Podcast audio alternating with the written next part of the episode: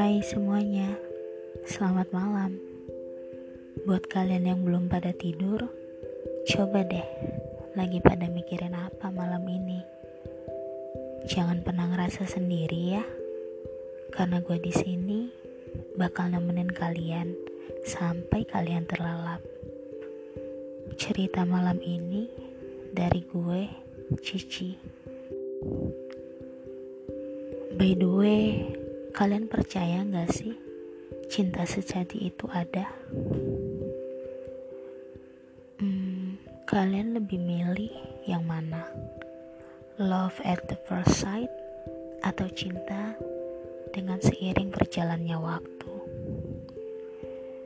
Kalau gue pribadi sih, jujur gue lebih memilih percaya bahwa cinta itu akan tumbuh seiring dengan berjalannya waktu.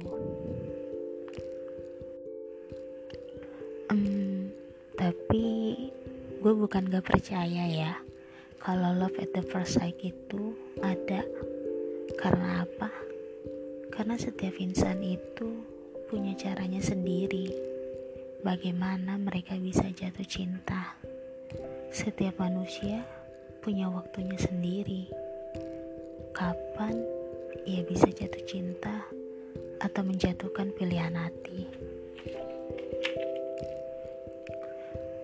Hmm, oh iya, kalau kalian bertanya-tanya kenapa gue lebih percaya cinta itu akan tumbuh seiring dengan berjalannya waktu, gue akan jawab kayak gini.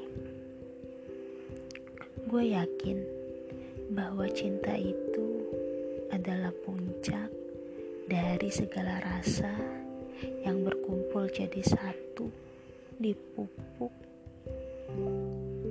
lalu di maintenance dengan bagus. Kok bisa gitu? Ya karena gue percaya bahwa cinta itu adalah kumpulan dari banyak rasa. Ada rasa suka mungkin saat pertama kali mungkin pertama kali ngeliat lo bisa suka dari tampangnya yang oke. Okay. atau dari stylenya. Atau dari sifatnya. Ada juga rasa kagum pada hal-hal tertentu. Nggak beda jauh sih dengan rasa suka. Biasanya itu akan terjadi ketika lo melihat dia atau ada sesuatu yang ditampilkan dan itu menarik perhatian lo. Lebih dalam lagi, ada rasa nyaman ketika berada di dekatnya. Contoh, ketika lo duduk dekat dia, kayak ngerasa nyaman aja. Walaupun padahal itu panas, tapi lo ngerasa pasti ada angin di sana ketika boncengan bareng di motor kayak ngerasa nyaman rasa aman.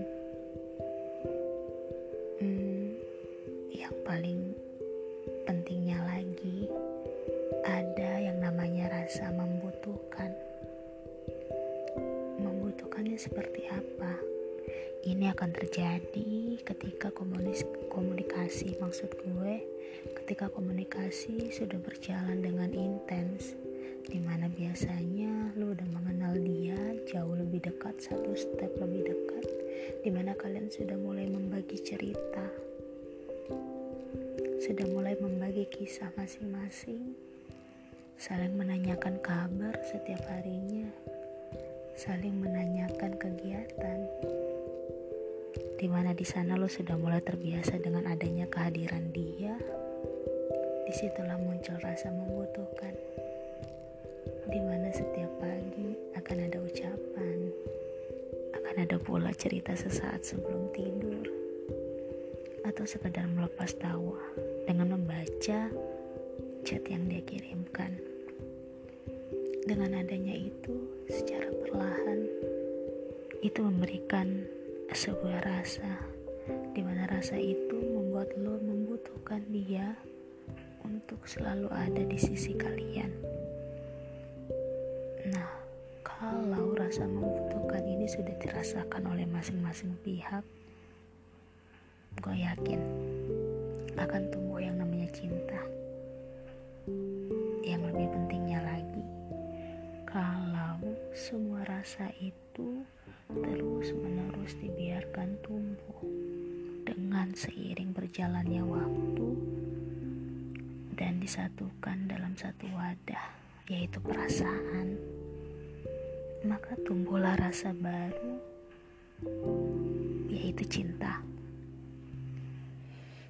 Hmm, mungkin kalau mau diibaratkan seperti halnya kita mau menanam bunga, ada beberapa partikel atau kebutuhan yang memang harus kita siapkan.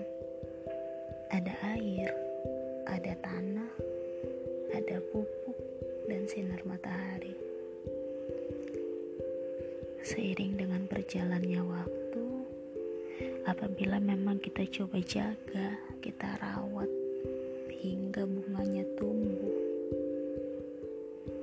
nanti secara perlahan akan mulai tumbuh atau muncul kuncup-kuncup bunga di mana nanti bunga itu akan mekar. Apalagi kalau perasaan cinta itu disambut dengan sang tambatan hati. Hmm, pasti indah sekali. Ya, itulah dia sedikit opini singkat dari gue mengenai cinta. Nah, by the way, Malam ini gue mau bercerita tentang sebuah kisah. Kisah tentang dua anak manusia dipertemukan lalu tanpa disangka mereka saling suka hingga akhirnya jatuh cinta. Yap, malam ini gue akan membawakan kisah dengan tema cinta yang tumbuh seiring dengan berjalannya waktu. Oke, jadi ceritanya gini. Pertama, sebut aja sang wanita namanya Dea, sang laki-laki namanya Adi. Cerita singkatnya, awalnya mereka nggak kenal sama sekali. Mereka juga tidak pernah bertemu Di sini Adi sudah lumayan lama menyendiri, begitupun dengan Dea. Suatu sore, Adi disibukkan dengan membuka sosial media. Dia selalu scroll-scroll sosial media itu, walaupun sebenarnya tidak begitu tertarik dengan gambar-gambar yang ada. Namun demi membunuh waktu, dia melakukannya. Hingga tiba-tiba tangannya terhenti pada satu postingan. Postingan itu milik salah satu temannya. Di sana temannya itu berfoto dengan salah seorang wanita. Ya, wanita itu adalah Dea. Tampak di sana dia terlihat sangat manis dengan senyuman dan ada tai lalat di sekitar bibirnya. Entah kenapa ketika melihat hal itu membuat hati Adi menjadi berdebar-debar. Entah kenapa ia merasa tertarik dengan wanita itu. Namun sempat ada di pikirannya seperti ini. Bagaimana kalau misalnya aku coba mendekatinya? Tapi bagaimana kalau dia justru punya pacar? Namun Adi tidak menggubris semua perkara itu. Dia mencoba mengirimkan pesan singkat kepada temannya itu. Yang di sebelah kanan siapa ya? Manis. Tak disangka beberapa menit kemudian pesan itu berbalas. Iya dong manis, kan temen gue mau kenalan. Adi pun merasa sangat bersemangat dengan cepat ia membalas, "Boleh banget kalau misalnya memang boleh." Tak disangka temannya menjawab seperti ini. Ya udah, kalau memang lo gentleman, lo follow dia, terus lo DM aja. Singkat kan? Simple lagi. Adi merasa tertantang. Dia pun lalu mencoba membuka profil si wanita. Dengan cepat dia menekan tombol follow Lalu setelah itu, tak lama beberapa jam kemudian mendapatkan notifikasi bahwa sudah diterima dan ternyata di Lalu Adi tanpa membuang waktu, dia pun mengirimkan pesan singkat. Hai, boleh kenalan gak? Namun pesan tak langsung dibalas oleh sang wanita.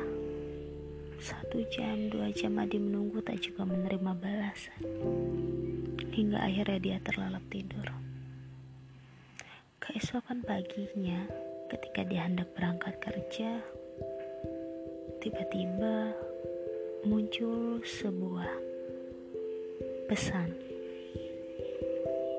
Dengan cepat ia membuka pesan itu, dan ternyata pesan itu dibalas oleh sang wanita. Adi merasa sangat senang. Walaupun balasan wanita itu hanya singkat. Siapa ya? Lalu di sanalah perkenalan itu dimulai. Mereka berbincang. Ketika Adi sudah mulai merasa bahwa sang wanita tidak merasa takut ataupun tidak tertutup, ia pun memberanikan diri untuk meminta kontak secara personal. Tak disangka, ternyata sang wanita memberikan kontak itu.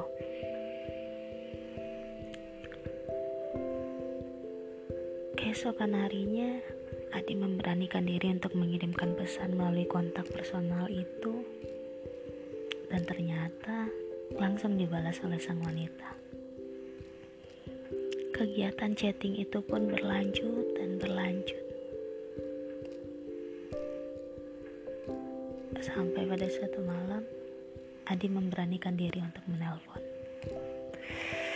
Hmm, jujur, Dea, sang wanita, merasa berdebar-debar saat itu. Karena setelah dua minggu percakapan itu, dua minggu saling mengenal, walaupun hanya via sebuah pesan, tapi dia seperti merasa sedang mengenal Adi. Akhirnya mereka berbincang lewat telepon malam itu. Dan tak disangka, tak diduga ternyata percakapan itu berjalan sangat lancar. Mereka ngobrol sampai tengah malam. Hingga dia tertidur. Barulah percakapan itu terhenti. Tuhan memang selalu punya rencananya sendiri. Tuhan memang selalu punya kejutan untuk setiap umatnya. Akhirnya, pembicaraan melalui media telepon menjadi sebuah kebiasaan. Mereka selalu berbicara via telepon setiap malam. Berbicara ngalor, ngidul, apa pun itu diceritakan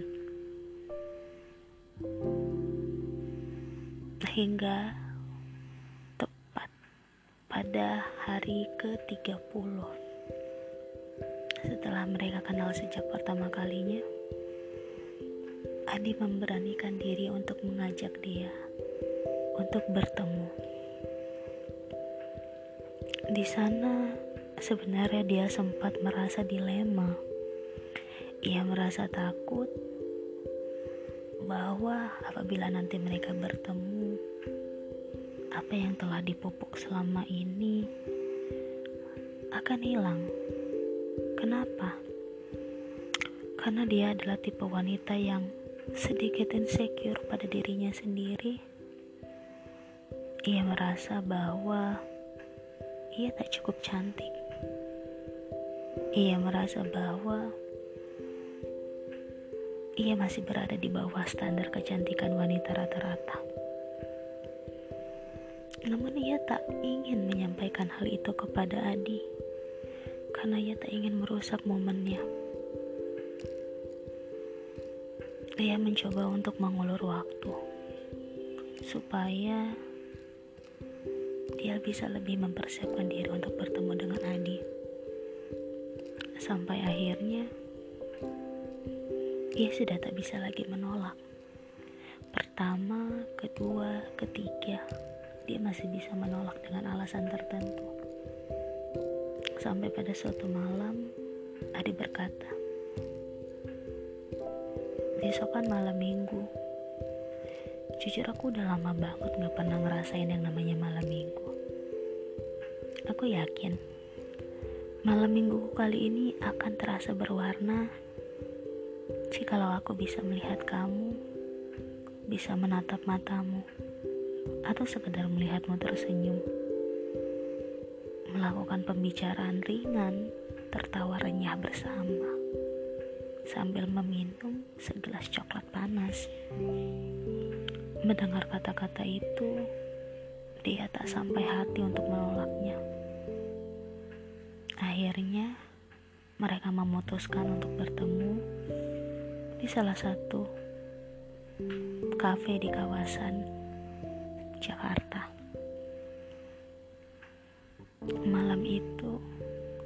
Dia sangat-sangat sibuk mempersiapkan dirinya.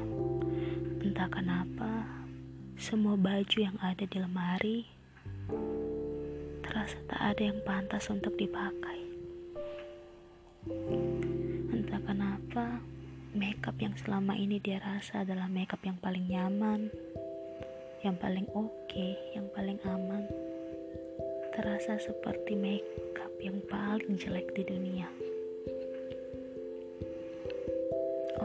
Tuhan, apa yang terjadi padaku? Kenapa aku bisa menjadi sebodoh ini? Ini hanya sebuah pertemuan singkat Aku harus menjadi diriku apa adanya. Untuk apa aku melebih-lebihkan segala sesuatunya? Toh kalau misalkan memang engkau mentakdirkan aku berjodoh dengannya, aku ingin dia jatuh cinta kepada diriku apa adanya. Bukan dengan sesuatu yang kubangun agar ia bisa mencintaiku. Entah kenapa, hatinya pun menjadi mantap. Ia pun lalu mempersiapkan diri, berdandan ala kadarnya seperti yang sudah pernah ia lakukan setiap harinya. Tepat pukul 7 malam, handphonenya berbunyi. Hai, sepertinya aku sudah ada di depan rumahmu, walaupun aku gak yakin. Biasalah baru pertama kali. Yuk, kita jalan. Dia tak bisa mengeluarkan sepatah kata pun. Namun, nasi sudah menjadi bubur. Adi sudah berada di depan rumah, tak mungkin ia bermu tak mungkin ia mundur maksudnya. Dia pun kembali menatap ke cermin, memperbaiki posisi rambutnya, memperbaiki posisi pakaiannya.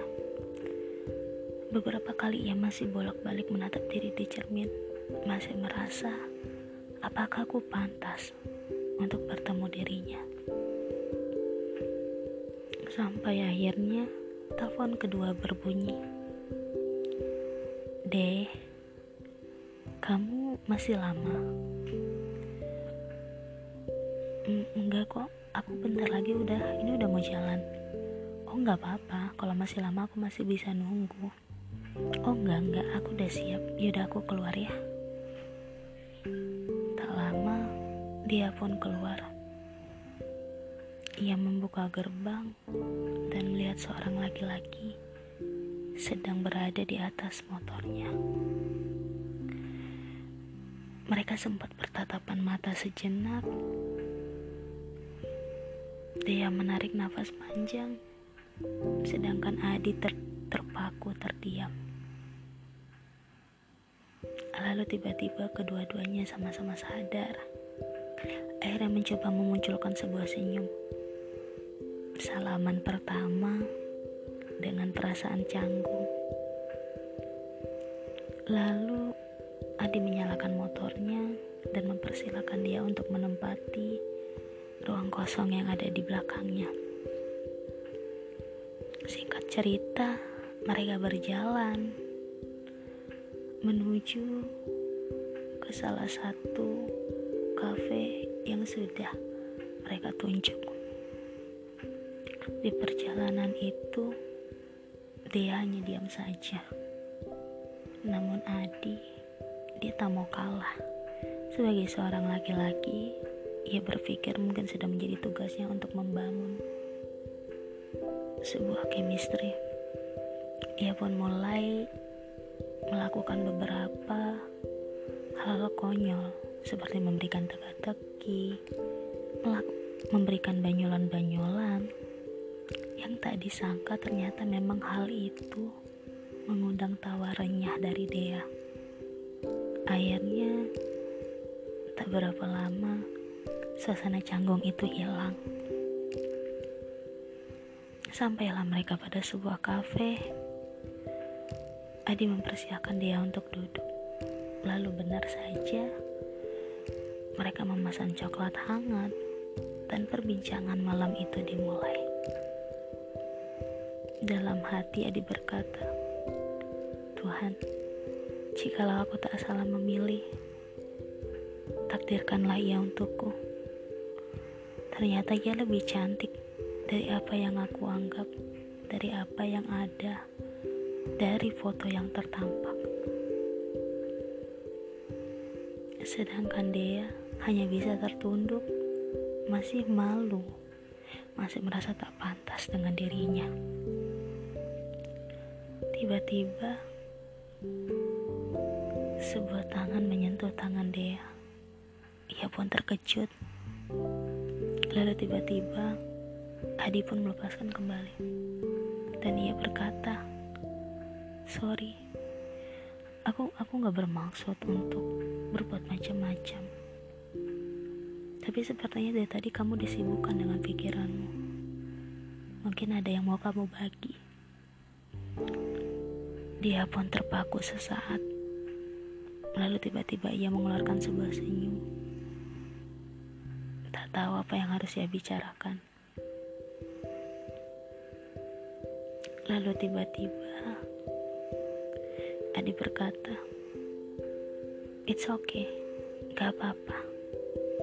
Aku cuma ingin kita bertemu, kita saling tahu. Dan aku harap pertemuan malam ini gak akan membuatmu menyesal. Dia pun seketika merasa sangat segan, merasa tak enak. Akhirnya ia mencoba tersenyum. Lagi-lagi di sini Adi mencoba untuk membangun chemistry. Hingga akhirnya ternyata memang itu adalah sebuah kedilemaan bagi dia karena ia merasa di satu sisi ia masih merasa tak pantas, namun di sisi lain lama-kelamaan ia merasa nyaman dengan adanya Adi. Dan tiba-tiba perbincangan itu pun kembali menjadi mulus. Dan ternyata dialah yang menjadi orang yang sangat banyak berbicara, menceritakan tentang banyak hal, menceritakan tentang kehidupan. Dan Adi hanya bisa tersenyum, menatap dia, sesekali menanggapi. Ternyata malam itu menjadi malam yang sangat-sangat indah. Segala sesuatunya berjalan dengan lancar. Hingga akhirnya mereka pulang, tibalah mereka di depan rumah Dea. Lalu dia pun turun dari motor, memberikan senyuman dan berpamit pulang. Sebenarnya seperti ada sesuatu yang mengganjal di hati, tapi dia tak tahu itu apa.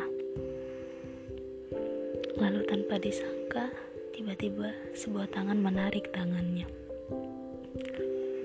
Dia pun terkejut dengan hal itu.